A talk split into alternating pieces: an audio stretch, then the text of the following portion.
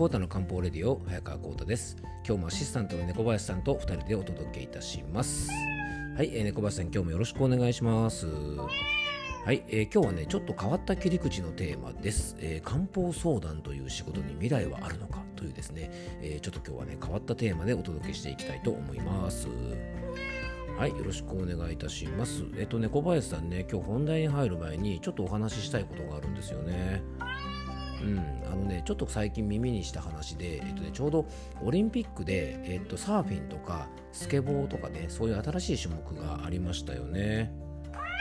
うんまあ、こういう新しい種目あとね例えばスノーボードとかね、まあ、そういう種目なんかでよく言われてるんですが、えー、こういうのが発展してきた裏というのはねにわかファンっていうのをうまく取り込んできたっていうふうに言われてるんですよね。でもね実はあのサーフィンとかスノボーとかねスケボーって最初のうちはねこのにわかファンっていうのをねあんまり取り込むことがうまくできなかったそうなんですよね。うん、でねあのそれでですねなかなか競技人口が増えなかったりとかあのスポーツとしてねなかなか発展していかないっていうのでねちょうど僕が聞いた話は、えーとね、スノーボードかな？スノーボードのあのことの話が出たと思うんですよね。うんでねなんかねスノーボードとか練習するとこもそうなんですが結構ね常連さんみたいな人あのちょっとできるような人たちがそういう練習場とかをこう仕切っていたりとかねなんかまあローカルルールみたいなものを作ってちょっとねこう初めて来た人とか、えー、ちょっとにわかファンみたいな人がちょっとやってみたいなってきたらですねけなんかど素人が何しに来やがったみたいな感じでなんかこう練習をさせてくれなかったりとかなんか邪魔者扱いしたりしてですねなんか一回業界自体がねすごくあの地盤沈下したらしいんですよね。でまあ、これじゃいかんということで、まあ、業界を挙げて結構いろいろ取り組んで、まあ、今の発展につながってるなんていう話をね結構僕も聞いたんですよね。うん、これってね僕らの漢方の世界も気をつけなきゃいけないなってと、まあ、僕らの世代はね割とそういうこと少ないんですが僕らよりちょっと上の先輩たちの世代とかはですね結構そのね新しく入ってくる人たちに対してちょっとこう排他的であったりとかなんかあの漢方のことをねあんまり知らない方がちょっとこう勉強を始めようとするとねあのなんか漢方の彼女も知らないど素人がみたいな空気を出す方がね結構いたらしいんですね。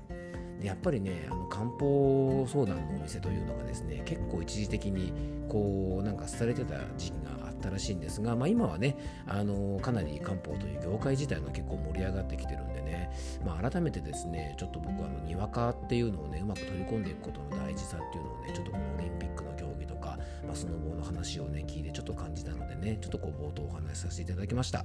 えー、それではコータの漢方レディオ今日もよろしくお願いいたします。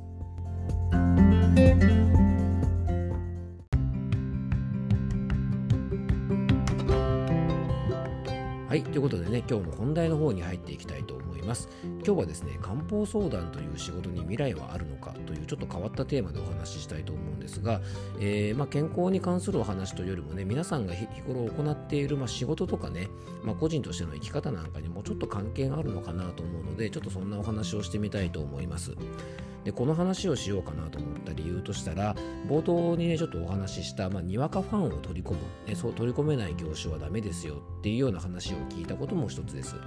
まあ、漢方っていうですねちょっと変わったねあのジャンルですよね。で新しく興味を持ってくれた人たちをうまく取り込めないとやっぱりこういうジャンル自体あの未来はないのかななんていうふうに思ったりとか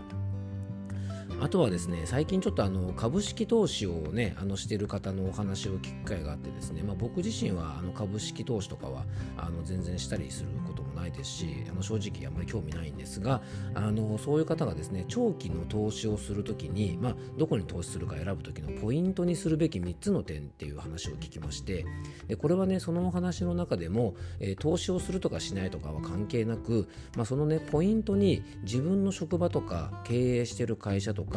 個人としての生き方が当てはまるかっていうことをちょっと考えておくと、まあ、仕事とかね会社の経営とか、まあ、個人としての生き方にもあのプラスになりますよなんて話を聞いたのでちょっと考えてみました。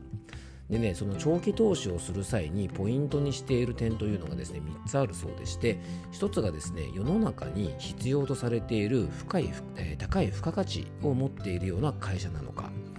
で2番目がですね高い参入障壁を持っているのか、まあ、簡単に言うとですね真似されないような仕事なのかオリジナリティがあるのかというところですね。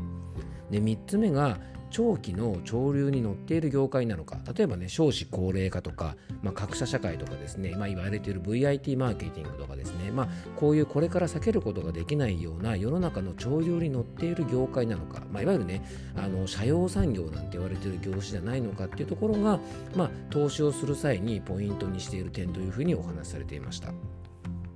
でそれを聞いてね、まあ、僕の仕事である漢方相談の専門店ってどうなのかなと考えてみたんですね、まあ、皆さんもねご自分がやられてる仕事とかをちょっとこういう視点で考えてみても面白いかななんて思います。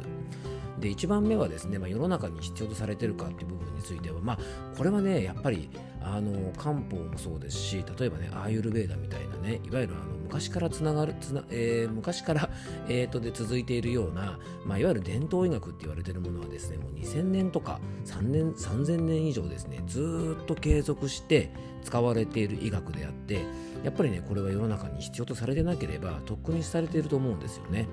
で最近ではですね、まあ、特に漢方とかは、まあ、薬膳的な考え方などを含めてですね、まあ、自然な医学とか、ま、体のお手入れっていうものがね非常に好まれているので、ま、ここはクリアしてるかなと思います。うん、最近ね本当にあの伝統医学ってすごく見直されていてもともと化学薬品がない頃からある考え方ですし、まあ、検査とかねそういう検査器具なんかがない頃からある医学ですから、まあ、今のねこう自然思考とか体に負荷のかからない方法とかっていうニーズに非常にマッチしてるかなと思うので、まあ、ここはちょっとクリアしてるかななんて思いました。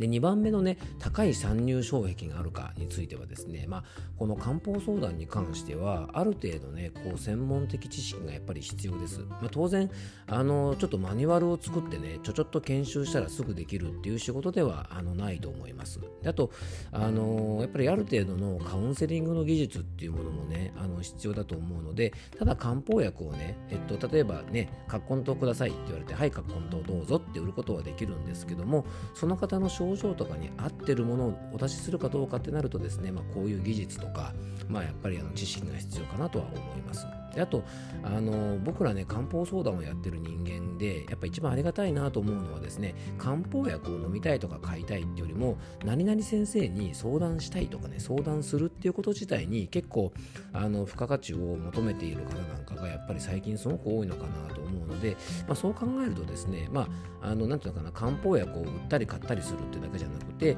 まああのねそういうふうな部分を考えるとなかなかまあ簡単に参入できる業界でもないのかな感じます。でもねこれ漢方薬を間違いなく選ぶだけだったらこれ将来的に言ったらもう AI でもできるんですね。だからまあ僕らみたいな仕事は、えー、この人に相談したいっていうこう付加価値みたいなものをやっぱり出していかなきゃいけないのかなと思うのでここはね僕自身やっぱりもっともっとねこういろいろな意味で高めていかなきゃいけないところだなと感じます、はい。まあ、皆さんのお仕事はどうでしょうかね。で3番目は長期の潮流に乗ってる業界化ってとこなんですけども、まあ、ここはね少子高齢化が進んできてですねだんだん世の中が成熟してくるとですね社会が求めるのってやっぱり今よりね今健康だと思うんですよね。で例えばね健康産業でいうとですね例えば手術をしたりとか治療薬の開発っていうですねそういうね病気になっちゃってからの、まあ、医療の技術革新も大事なんですが今多くの方が求めているのがですね、まあ、いわゆる元気で長生きというやつで、まあ、いかにね医療の手を借りずに、まあ、人生最後の時までね、ま、元気で、ね、楽しく生きるかっていうところを結構皆さん求めているので、ま、そういう意味ではですね食事とか運動とか、ま、心の癒しっていうですね、ま、漢方的養生っていうのは、ま、これからねさらにニーズが高まってくるのかななんていうふうに思っているので、まあ、あの僕としてはね、あのこの漢方相談という仕事はね、まあ、これからも発展していくと思いますしもっともっとね皆さんにあの活用してほしいあの業種かなと思いますのでね今日は、まあ、自分自身の仕事をですねちょっと顧みながらあの、まあ、これからもねちょっと漢方相談頑張っていこうっていうですね、まあ、ちょっとね自らを鼓舞するではないですがそんな気持ちでねちょっと今日はお話しさせていただきました、まあ、皆さんもねご自分がやられてる仕事とかあのやってみたい仕事とかですね、まあ、個人としての生き方なんかでもいいんですが、まあ、こういう視点でちょっと考えてみるのもまた面白いかなと思いましたので、えー、今日の話が少しでも参考になったら嬉しいです。はい。ということでね、今日も聞いていただきありがとうございます。どうぞ素敵な一日をお過ごしください。漢方専科サータ薬房の早川幸太でした。では、また明日。